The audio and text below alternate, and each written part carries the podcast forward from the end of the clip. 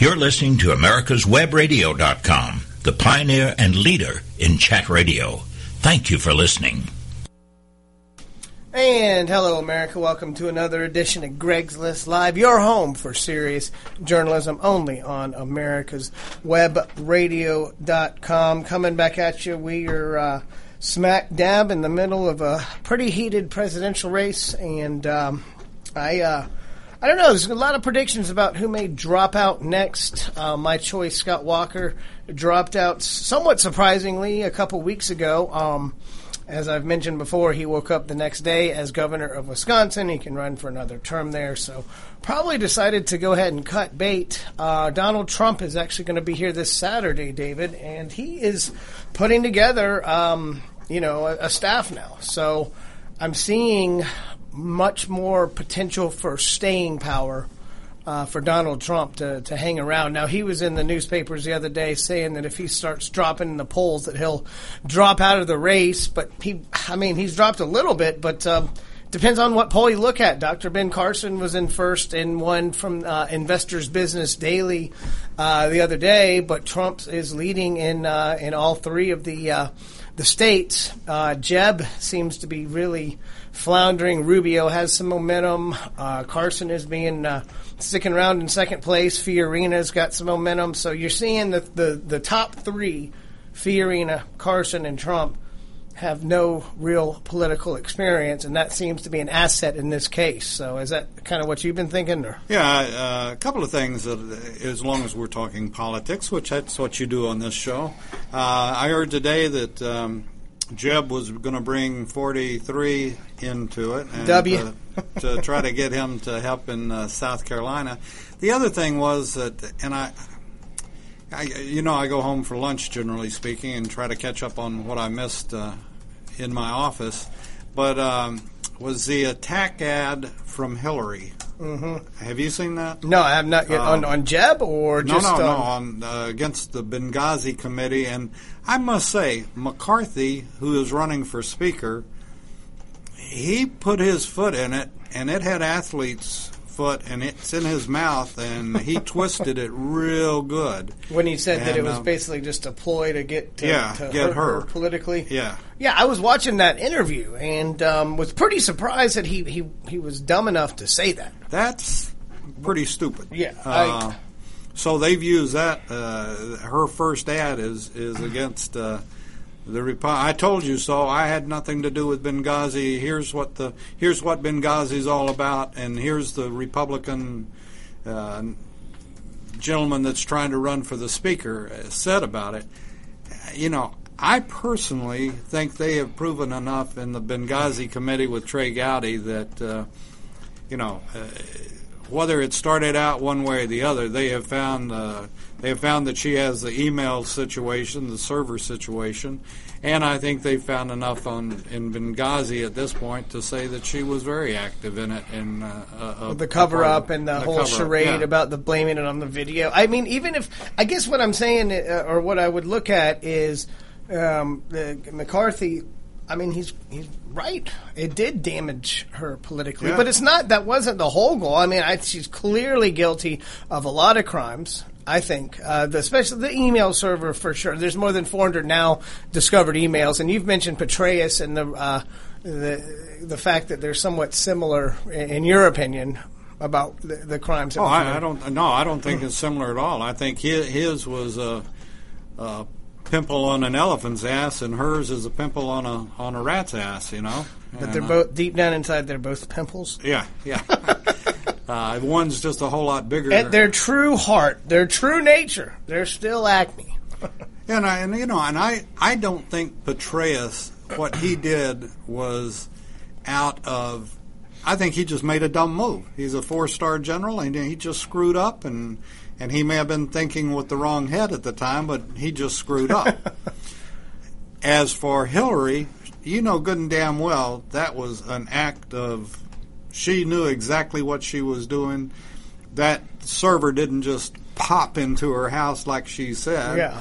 And she didn't have to start just using it. Yeah. Everything Hillary does is premeditated. I was about to say, I think premeditated, planned, you know, conspired. There's all sorts of negative words that we can use to describe her behavior. And the fact that she then took 6 months to return the server to the, or to turn it over to the FBI, and then they wiped it right before with a cloth. Apparently that cloth wasn't as good as you thought, Hillary, because the FBI and the state, or who else is investigating? Is it the DOJ, Department of Justice, which I will say, it seems the Department of Justice for once is actually investigating a little bit. You think maybe that's because Obama doesn't exactly like controls Hillary. The DOJ. Yeah, the Obama administration. So I think that you know, that Hillary, big yellow bus coming towards Hillary. Hillary's kind of like Germany in World War II. She's fighting a two-front war. On one side, she's got the all of her corruption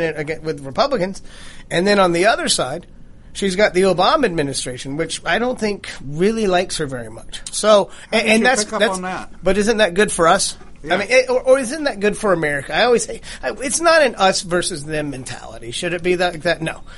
But not having Hillary Clinton as president, I think, would be a very I think that Obama wants Mr. Biden to get in and be his third term. I mean, if you want to make America great again, don't vote for Hillary Clinton. It's pretty simple. Or Biden or anybody else. A Biden getting in there would be interesting. I was reading some, speculation on that this morning, and it's... I think he's getting asked to get in there because actually I saw some polls that showed Carly Fiorina in a head-to-head with Hillary. He was beating her by 8 and 10 points, respectively, in Iowa and New Hampshire. So you can imagine what she's doing to her in the South. So if she's winning Iowa and New Hampshire, and those are states Obama has won, or the Democrats have won the past 3 or 4 cycles at least. I'd have to research it a little bit more. But if Fiorina is up by 8 or 10 points, that's a bad sign for Hillary. Where do you push Bernie in? I mean, I can't stand the guy. I can't stand his politics. I'm not a socialist. I think that socialism, as I learned in civics and so forth, is one step below communism, and I'm anti-communist, and I'm anti-socialist. Socialism about kill the UK, and I think anything that Bernie Sanders could possibly do would help kill the United States. But let me ask, do you feel like his quote-unquote followers and his quote-unquote surge catching up with Hillary is just that small cluster of idiots that would be socialistic if they had their way, and it really doesn't address the Democrats, it really doesn't address a large audience, but it is a very... following audience of Sanders. Like you're saying, a vocal minority. I think, I mean, you've got a couple things. You've got the Democrat Party, which, they like to claim they're a big tent party as well. So they do have some real far left people that don't think communism or socialism is a bad idea. Then they've got kind of the left wing, the environmentalists and the greenies that are, they just want to implement a lot of taxes to punish businesses. And then you've got kind of the corporatists, because Democrats are extremely wealthy. The Democrats have become the party of the very poor and the very rich. So they've, in my opinion, they've left the middle class. And so the very poor people and the poor people that, are easily manipulated by, oh, look at this rich person. They don't deserve all that money. It's easy to get them to buy into something that says these rich people caused the recession, the banksters caused the housing collapse. That's an easy message for those folks. But the middle class, the working class, those are the ones that are being impacted most primarily by Obamacare. They're the ones losing their coverage or facing higher deductibles and higher premiums, so the Republicans have actually gotten a lot of working class folks. It's the union. The big time unions are still deeply in the Democrat pocket and vice versa. But they're walking away too. But by the way, I think your offer is fantastic, and you should be commended, congratulated for offering to pay any of the socialists transportation and housing in Russia so they could go get a first-hand view of what socialism is. Even if your boy... the NSA mouth has decided he wants He doesn't like Russia anymore for some reason, and he'll come back and serve time. He said. Edward Snowden. Yeah, yes. Yeah. So, but I think your offer to pay for a person's one-way ticket to Russia to find out what it's like under socialism. It's a standing offer. I'm not saying you're going to have first-class accommodations. In fact, you may be kind of on a slow boat, if you will. But yeah, we'll pay for you to go over there. See what it's like, and, you know, I don't think I'd want to be anywhere near Europe right now with their importing of all these Syrian refugees. And if you've looked at the average age of those folks, David, and I'm sure you've glanced at it, this they're all 18 to 40-year-old, 75% male. Now, I don't know. That just seems like an invading army to me. You're not going to get any argument here, and... Brother, don't think they're not coming here, too. You know? Well, I mean, Obama says he wants to import 100,000 of them, and we can't even get our sanctuary cities resolved. We, you know, they want to, until the Democrats get serious about cracking down on illegal immigration, I don't want to hear them talking about gun control. Did you hear about our legal immigration of sorts that Obama has signed off on, and that's letting 6,000 inmates out of jail this week. Are they illegals, or are they just regular? No, they're just regular inmates. Okay. But I look at them sort of like immigrants, you know, illegal immigrants. They've been locked up, and so they're going to migrate back into our population. Now, how many of those 6,000 do you think are wearing priest robes coming out and have a rosary around their neck? I would say 0. But it depends on what they were initially convicted for. The irony is sometimes prison, you know, they get decent job training in there. It's whether or not they'll get hired, like auto mechanics, and there's welding. I mean, there's actually blue-collar labor. How many license plate people do we need? How many what? License plate builders do we need?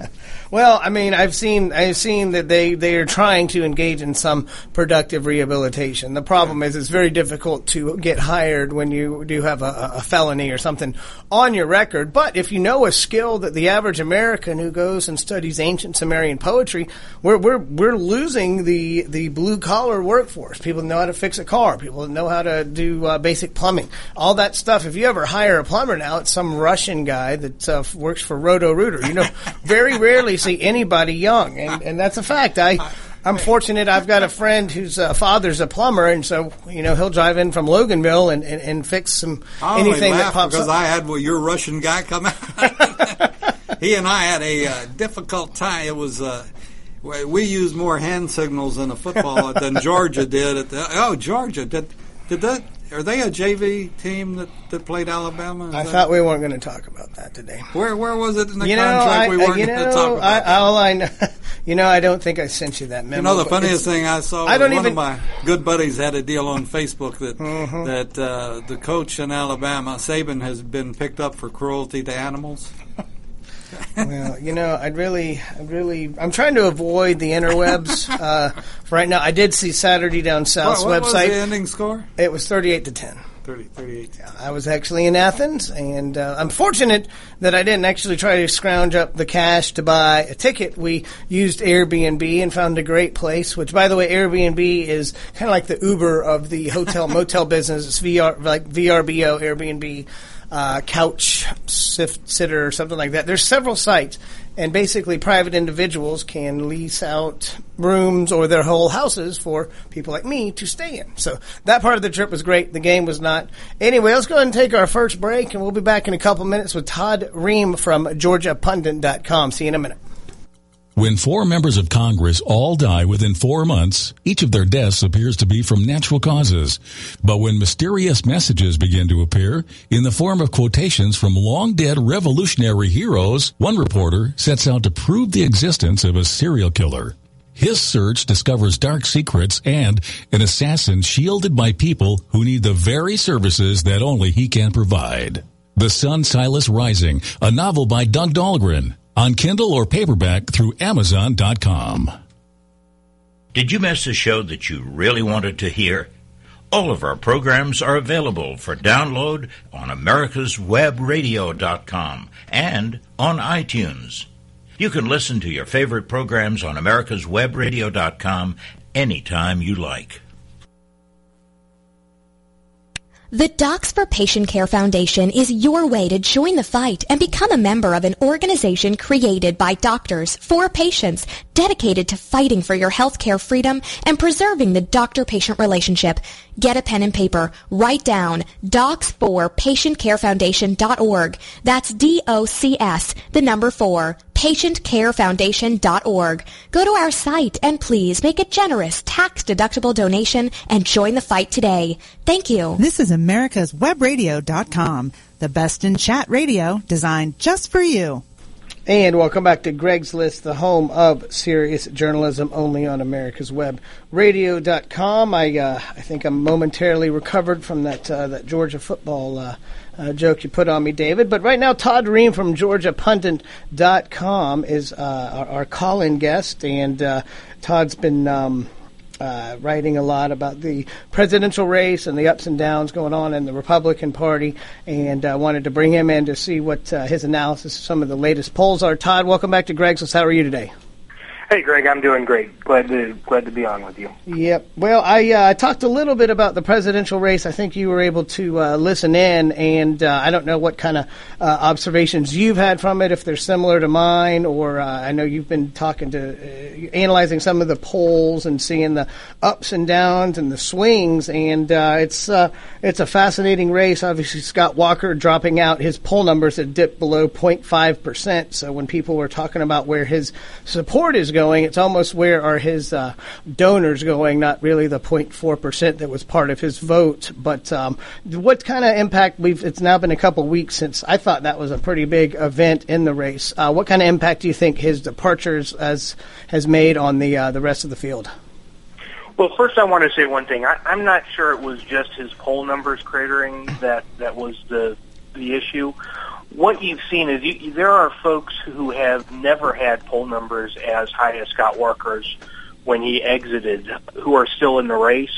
It was that he built up his operation as though he were going to be a front runner, and he started building an operation to compete in all these different states with all this staff. And what I think happened is overhead got to him. Mm-hmm. He was running like he had Jeb Bush money. But he didn't, and but Jim Gilmore, who may never break 1 point, is still in the election because it's just him and an Uber cab to the airport. And so I think it's partly sort of knowing your place in the firmament, and if he hadn't staffed up the way he did, he might have been able to hang on a little while longer. Certainly we saw in Georgia a feeding frenzy for his top grassroots folks. Most of them, I think, went to Cruz. You had Judson Hill going to Marco Rubio. The bigger fight is one that you can't see or that you won't see until at some point later on you see folks who were prominent in his organization, either on the super PAC side or directly to his campaign, showing up as major donors or major bundlers for other candidates. That's where the real race was mm-hmm. to identify who were his money folks and how do you get them on board, because he didn't do a horrible job of fundraising.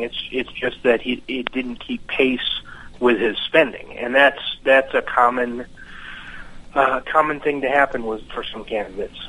Yeah, I was reading kind of the post-mortem of it, and apparently he had a full-time staff of 90 people, and that's a significant amount of folks. His I guess I was just surprised that he folded up the shop so quickly, because his super PAC did have a $7 million ad buy going into Iowa, and I guess here's the question: when they suspend their campaign, any of these folks that actually it would be a true campaign suspension where they could re-up it if certain things change, in January? Because I have to think that Fiorina, Carson, or Trump, one of them will not be as strong as they are now, and that support has to go somewhere. So is there any chance that a Walker or somebody else may be able to jump into this thing real late in the game? We're hearing a little bit of Mitt Romney, which you know, again, that would be a big name to jump into this thing. So what's your analysis of have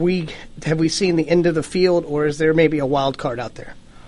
I can't think of a time off the top of my head where I've seen a candidate suspend his campaign and then make a comeback.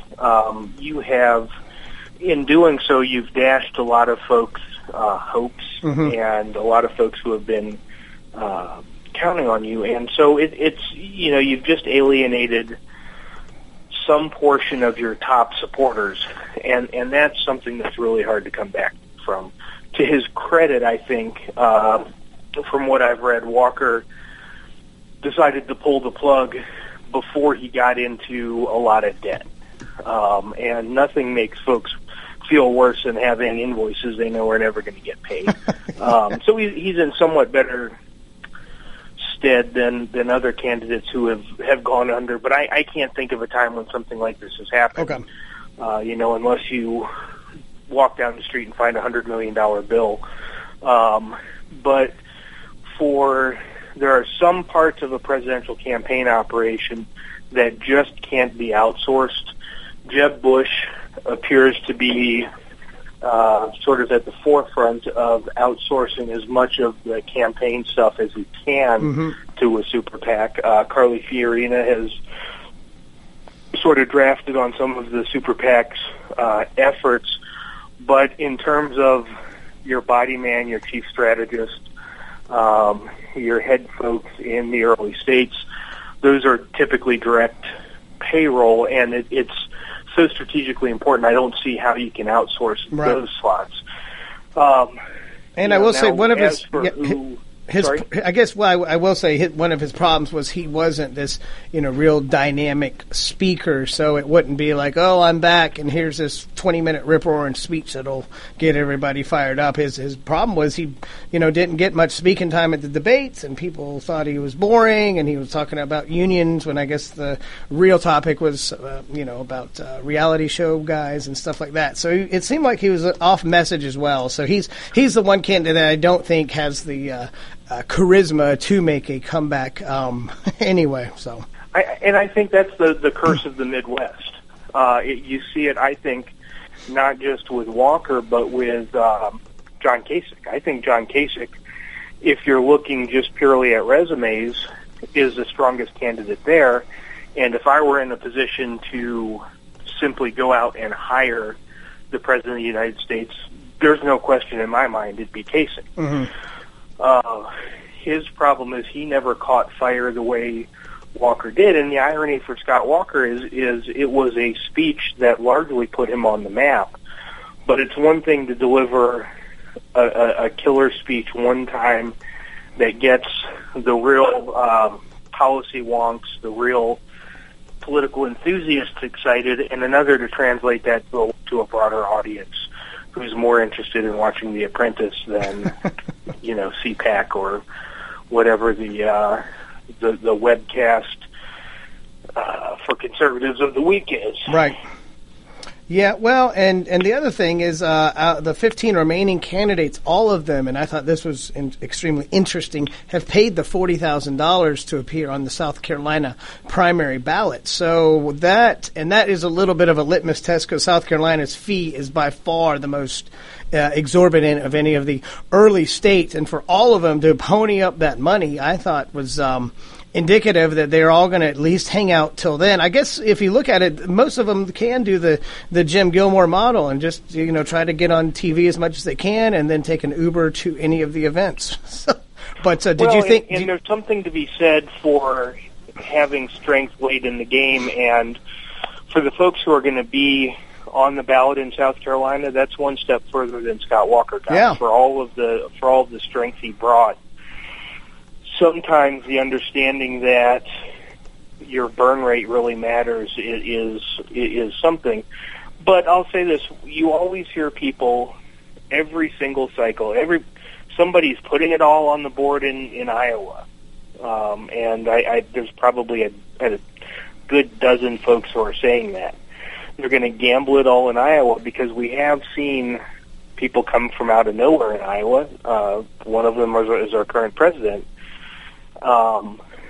But the fact of the matter is you've got to be on the ballot. And this year you probably have to make it at least to March 1st and do a good showing on March 1st for that SEC primary to be taken seriously as we get closer to the convention. Yeah. And that's why I've been pretty impressed with Ted Cruz's strategy. I'm not that impressed with him necessarily as the next president, but his strategy of kind of going for the Huckabee social conservatives and maybe some of the more hawkish folks and a very southern-based strategy. He's been here a lot, and not just for like, you know, little one-hour barnstorming, but like, you know, really going around and traveling the state. And from what I've seen, he's been picking up delegates, and that's going to keep him around for a while, in my opinion. Well, and I think he's the first one you can look at and say they've got an actual electoral strategy that put states on the board and in play. And, you know, certainly I think it feels like at least that his grassroots build out in Georgia is more extensive than anybody else's. He may have more named committee members and people with titles running around doing stuff than all the other campaigns combined. And so he was the first where you could say, gosh, this guy actually has a strategy that you can articulate and you can say how he sees his path, where he sees his path going. And it's interesting that should come up during the first real edition of the SEC primary. And what do you think about Trump's staying power? Is it becoming more and more likely that he will be a major factor? He'll be in Atlanta or Norcross this Saturday at the rally. I believe is free. You just have to sign up for it online. But it doesn't seem like his support is really going away. And he actually he seems to be improving as far as messaging. So what do you think about that? I'll say two things about Trump. One is that I do think that a large amount of his support comes from having the most recognizable name on the ballot. Okay. Once you get beyond people who attend meetings and who attend state conventions, he is the only one who really has a whole lot of name ID. Probably Bush comes in second, but there's a different kind of baggage that comes with that. I think the biggest impediment to Donald Trump remaining in as a serious and competitive candidate is simply Donald Trump. I don't know, will he decide that he doesn't really want to do the job? You know, has he really thought about what is involved if he becomes president and he's not able to do day-to-day management of his business empire? You know, there's no requirement. I looked this up today. There is no requirement in law that a president put his or her assets in a blind trust, but that's traditionally done. The thing about Trump that's different from Mitt Romney or somebody like that is most of those guys with high net worth have a diversified portfolio of publicly held stocks. Trump doesn't. He has a group of businesses that really demand, I think, his day-to-day running in a way that Mitt Romney's investments didn't, or either of George Bush's investments didn't. And I don't know how much thought he's put into whether he can stay away from this empire he built, whether he would be willing to put it in a blind trust, who would be able to take over the management of something like that, of something that is as specific to Donald Trump and not just a portfolio of publicly traded stocks. Yep. Todd, we got to take our 2:30 break here. Can you hold on a couple minutes? We'll circle back a little bit with that and talk about some state politics in a couple minutes on Greg's List. This is Michael Gano with Insight to Israel. Every day, the Israeli Defense Force finds itself on the front line of the war with the militant arm of Islam. Surrounded by enemies from within and without, they fight for the only Jewish state. Military service is mandatory, ladies serving 2 years and men serving 3 right out of high school. While young people in other democracies are busy traveling or attending university, Israeli men and women gear up for basic training. In a world of heads of state, politicians, ambassadors, diplomats, and a leftist media, many times our voice at the grassroots level is drowned out. So we started an ongoing project called Hershey's for Heroes. Patriot conservatives from all over the U.S. are sending Hershey's chocolate bars with a note of thanks for defending Israel. Won't you join us by sending a sweet message to the IDF? For information, please see my Facebook page at Michael Gano. Thank you, God bless Patriot conservatives, and God bless Israel in her struggle for sovereignty and security. Don't be hoodwinked by the left, who wants you to believe the fairy tale that we can power America on butterflies, rainbows, and pixie dust.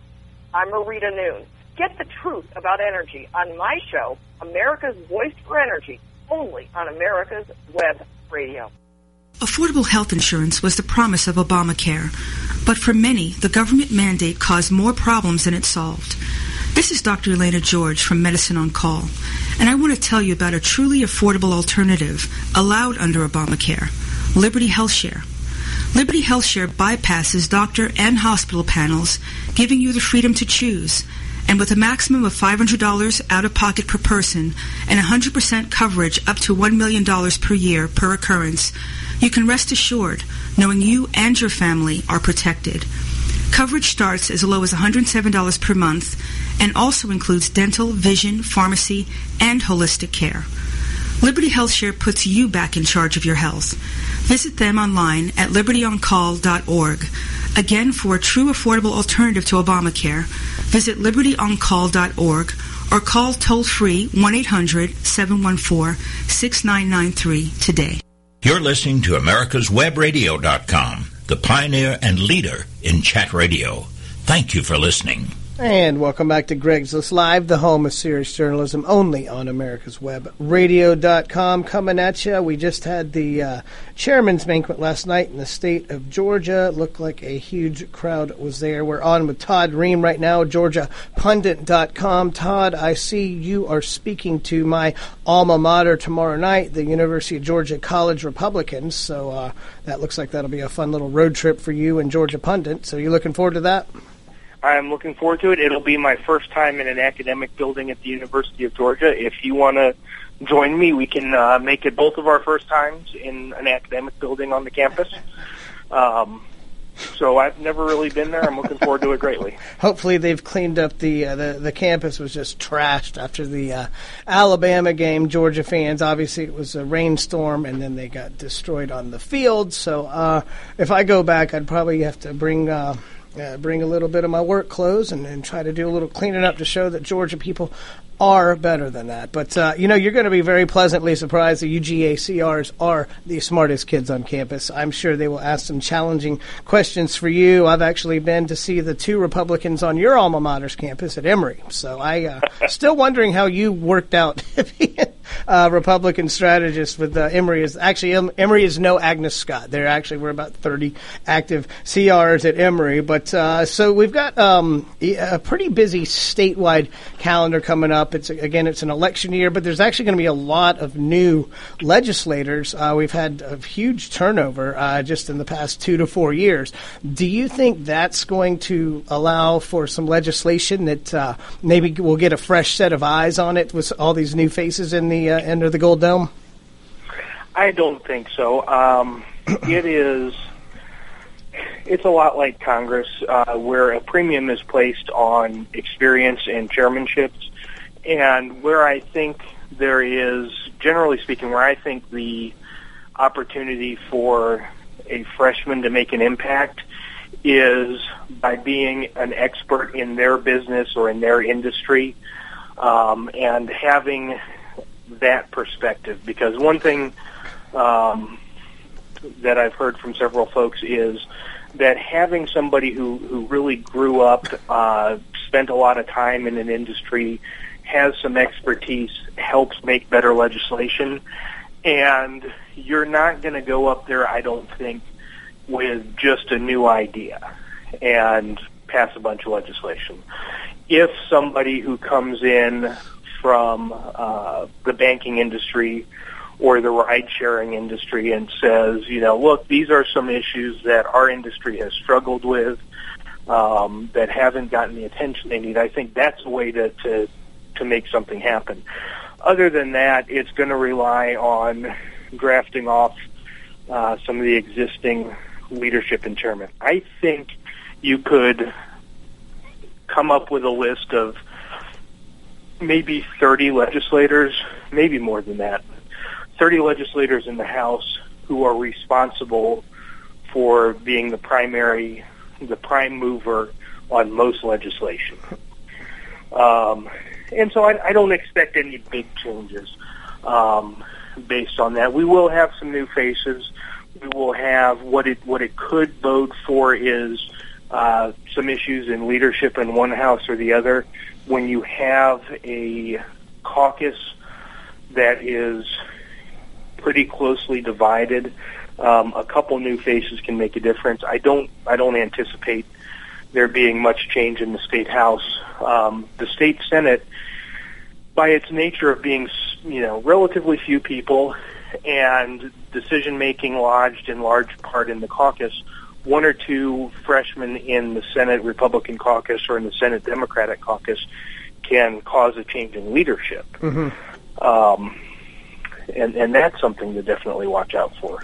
Well, we've seen some rumblings of the, the horse racing bill may come back, and that was pretty close to passing last year. A lot of times these bills that have a long introductory phase, I guess, they'll try to get them introduced in one session and an education platform going, and then try to really do a hard push. It looks like the casinos are going to be making the hard introductory push this cycle, and I know they've got some legislative support, and you're also going to see pretty bitter fighting against them. So, I know that Sheldon Adelson has certainly been in Georgia. And what have you heard anything about any kind of appetite for at least giving MGM and some of these other places a little bit more of an ear than they may have previously had? There's always going to be a group of folks who wants to run to anything that can be pitched as economic development. That's a fact. I think that we've got a coastal chairman of economic development who has shown an appetite for looking at industries that aren't traditionally considered to be a good fit for Georgia. But ultimately, here's the problem that the casinos, I think, are going to run into the hardest, and that horse racing probably runs into, and that's that Nathan Deal still has a couple years left with a veto pen. And that is something that I don't think is subject to change.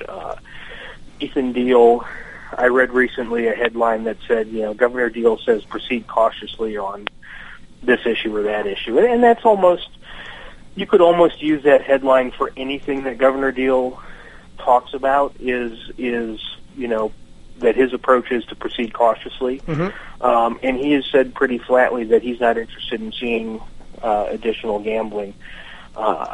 I think if you are an MGM or somebody like that who's willing to invest some treasure in the state of Georgia, you've got to understand that you're going to be investing some time, and that it may be that you simply have to outwait Governor Deal's term. Yeah, and that's certainly one of the bigger ones that I've been reading about that's going to be coming online. Of course, the hotel motel folks got a study committee put together for Airbnb, VRBO, and the other folks that are kind of like the Uber or the Lyfts of the hotel motel industry. And I've personally been able to use Airbnb successfully a couple times, and it works out as a good free market interaction. So I'm excited to think that government will be trying to ruin that. Have you heard anything about those meetings? I've read that nothing happened. There was a lot in the first one, but it always concerns me when states that brag about being limited regulation try to regulate things that are doing pretty well on their own.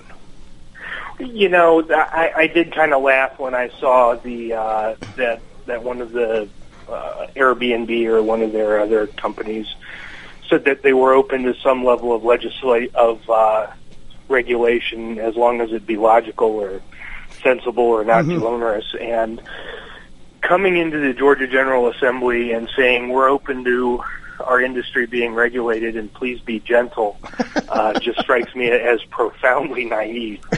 One interesting thing that I haven't seen mentioned before is that Airbnb has a Georgia connection. Do you know what that Georgia connection is? No, I do not. One of the founders is from my home city, of Brookhaven.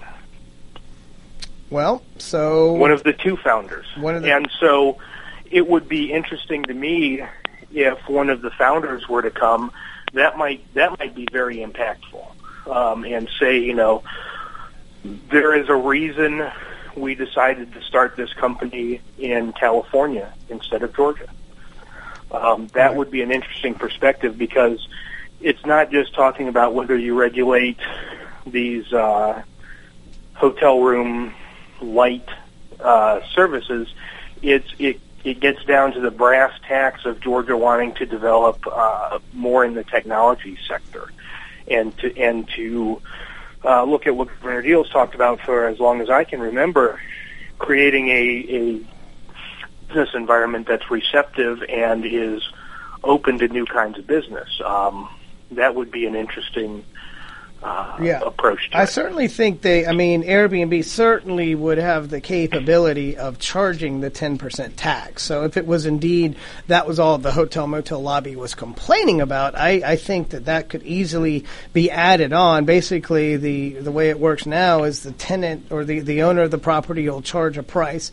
Airbnb charges, I believe it's a 12% service fee on top of that. So if you rent it out for $500, which was actually the price that I rented out the house that I stayed at in Athens on Saturday. It was $500 plus a $60 Airbnb fee, so it was $560 total. There could have easily been another 10% added to that to make $612. But my fear is that the hotel motel people they're using the tax as an excuse, but they really want to shut down on the ability for these property owners who are already paying property taxes and other taxes to be able to monetize an empty bedroom or an empty house.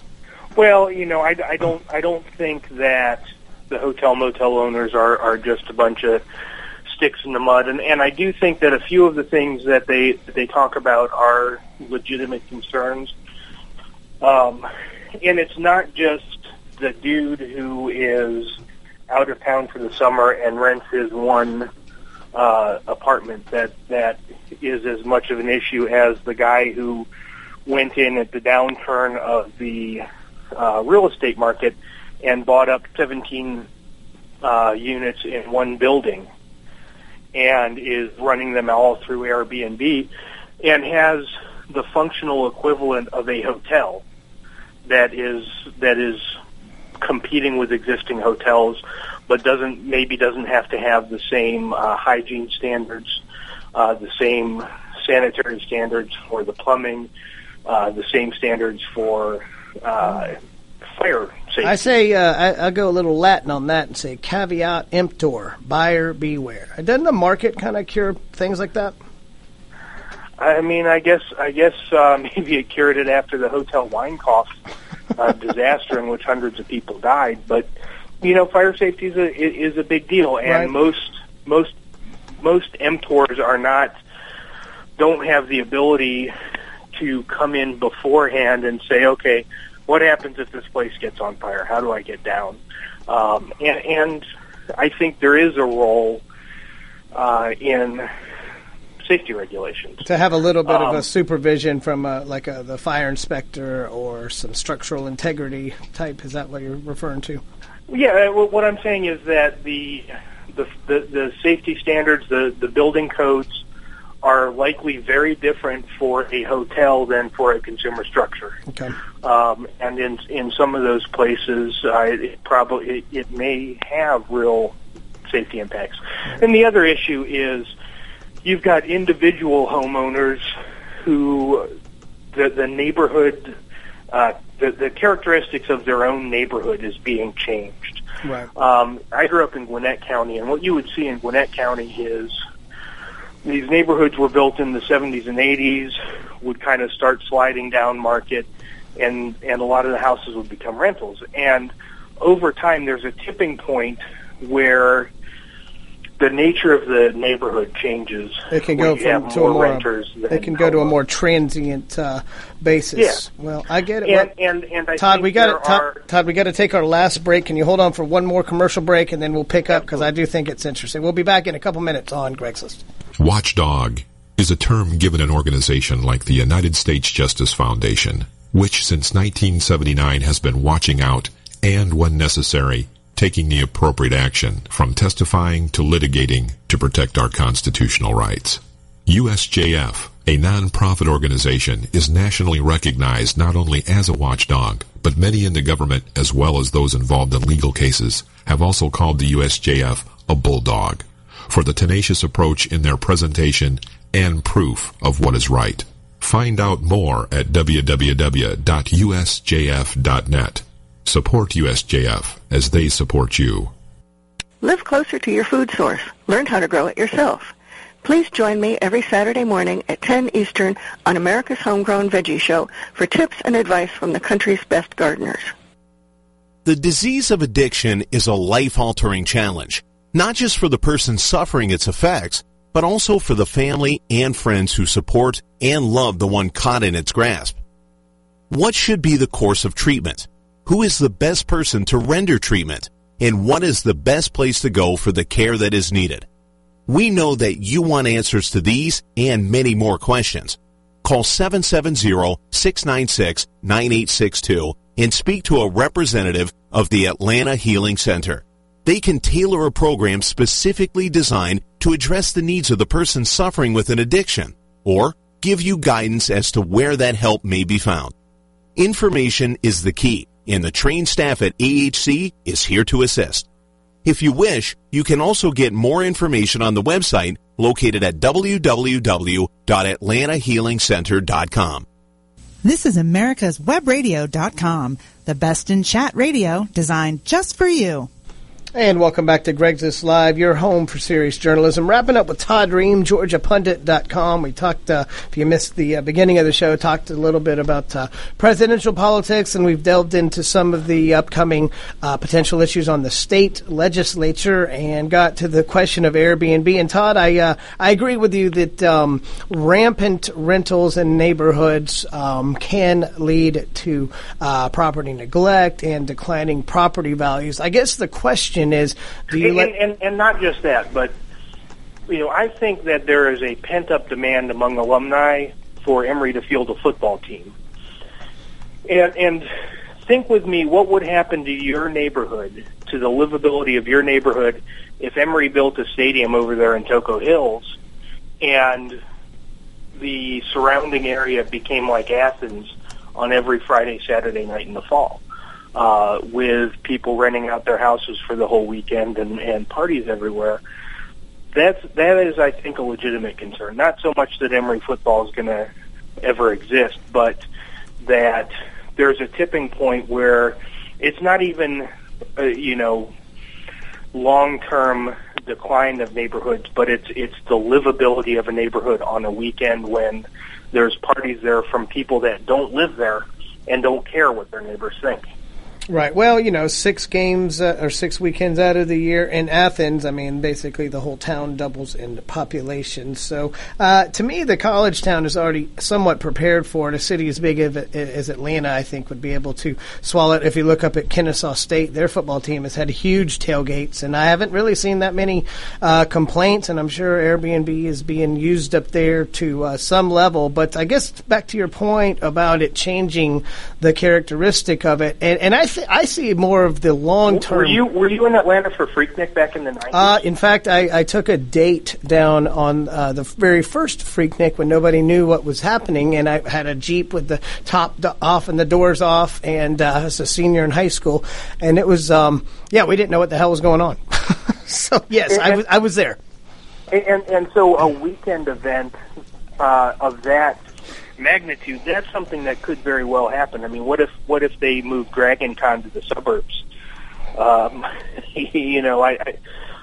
College areas, you sort of know what goes on with a college, mm-hmm. and Kennesaw State, there aren't really residential areas right around it.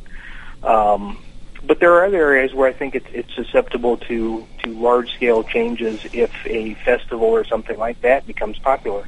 Yeah, and I mean, again, but that would be one, you know, Tomorrow World, which turned into the Mud World down in Chattahoochee Hills. It turned into Stone Age World.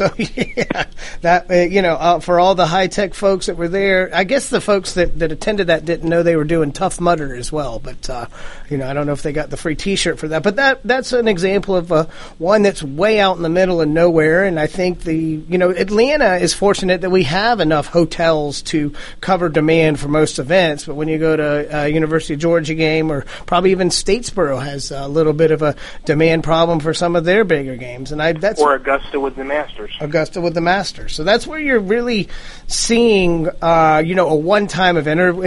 In Augusta, the Masters is about a week long, but those are tertiary events that they'll begin and end at a certain time. And most of the people I know in Augusta, they get the hell out of Dodge for Masters Week too, anyway. So being able to monetize things, but back to the point of it making a long-term rental, and this is actually a little bit of a warning using Airbnb, is especially in states that have strong tenant laws. If it goes more than 30 days for a rental, then supposedly that can turn into actually a tenant lessee lease agreement. And there's a whole lot of problems with kicking somebody out once they have a de facto lease on a property. And there's been a property out in California, out in Palm Springs, where two people moved in and they've literally been there for more than 2 years. Well, after their lease expired, they don't pay anything, and the owners have been unable to evict them from the property. So there is a danger in just randomly renting out your house to strangers, and that's why I always say it's a buyer beware world. So I don't know what regulation we could put in place, or whether we should let the localities and the municipalities handle their own codes and regulations. Well, there are two arguments there. One is that the lack of uniformity, that having municipalities each do their own thing sort of leads to there being no market, because Airbnb really thrives on having a standardized product as much as possible. But the other side of it is it's not just concern for the homeowner who may do this wisely or unwisely. It's for his neighbors as well. Mm-hmm. Who can really be stuck with some ramifications that they didn't have any choice in. I could see it, but I think if you have sex offenders, no pun intended, but abusing the system, I don't know if that part has been looked at, because that could be inviting parties into the neighborhoods that wouldn't necessarily be approved. But at the end of the day, I do think that the owners of these, unless they are, using your example, buying a bunch of tenement housing and turn into slumlords, but if they were able to do that, then the neighborhood probably wasn't that good to begin with. So that would be the argument on that. Well, Todd Rehm, I appreciate you calling in today. We ended up talking a lot about Airbnb, which I think is good. Hopefully, the legislative body will have a intellectual conversation rather than just jumping through the hoops because that's what usually happens. Well, that's why it's good to have negotiations, I guess, right? In theory. Thanks for having me on, Greg. All right, appreciate it. Todd Rehm, GeorgiaPundit.com. You can see him in Athens, Georgia, tomorrow night at the UGA College Republicans meeting. We're we took a week off last week, had a couple of end-of-the-month deals going on as my my regular job kicked in. But, you take a look and see at some of the current events going on, and unfortunately we had another gun-free zone turn into a shooting gallery, and, of course, the left politicized it. Your president, Barack Obama, politicized it, and they just... I always ask, and I saw somebody post this earlier today, name one gun law that if put into place that they're advocating for, that would have stopped this shooting in Oregon. And the fact is, you can't. Unfortunately, the perpetrators of the crimes, they were able to get the guns legally. And I guess the danger with adding the mental health component to the gun control debate is, how far do you go? Do you request a doctor to sign off on somebody trying to buy a gun instead of the 7-day waiting period. And every state does have background checks, and I believe there's wait periods. I haven't bought a handgun in a while, but I believe most states do have some kinds of background checks. Now, do we have a federal law about it? No. Is there federal background checks? Not yet. Would that cure all the problems? The past several violent multi-shootings, it seems the perpetrator was able to get the gun legally. In fact, the one with the reporters up in Virginia, that guy bought the gun in June and didn't commit the shootings until September. So there was certainly no cooling off period that would have prevented that. And I think that if you try to control every facet of every person's life and you start delving into mental history, you are really taking away the freedoms that most Americans hold granted. David, I'm sure you opine a little bit about this, but when you factor in the mental health, I mean, do we need to go to the step of when you go to purchase a gun, do you need to have a doctor's note?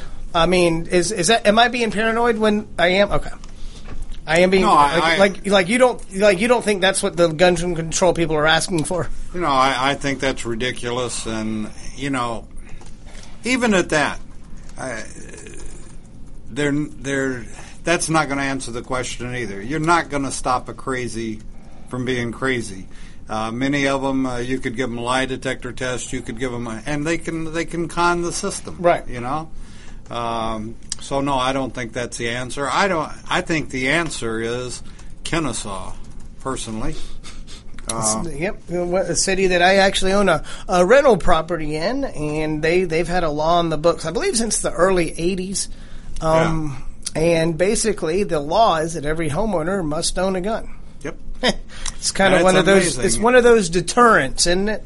It's you know, it's amazing. It's sort of like my home alarm went off. This was a couple of, 4 or 5 years ago. Mm-hmm. Went off, and it's my security people called, and they said it was a basement door, and so I thought, well, you know, I'm here, I'm armed, but I think I'm going to let the police come out anyway. Right.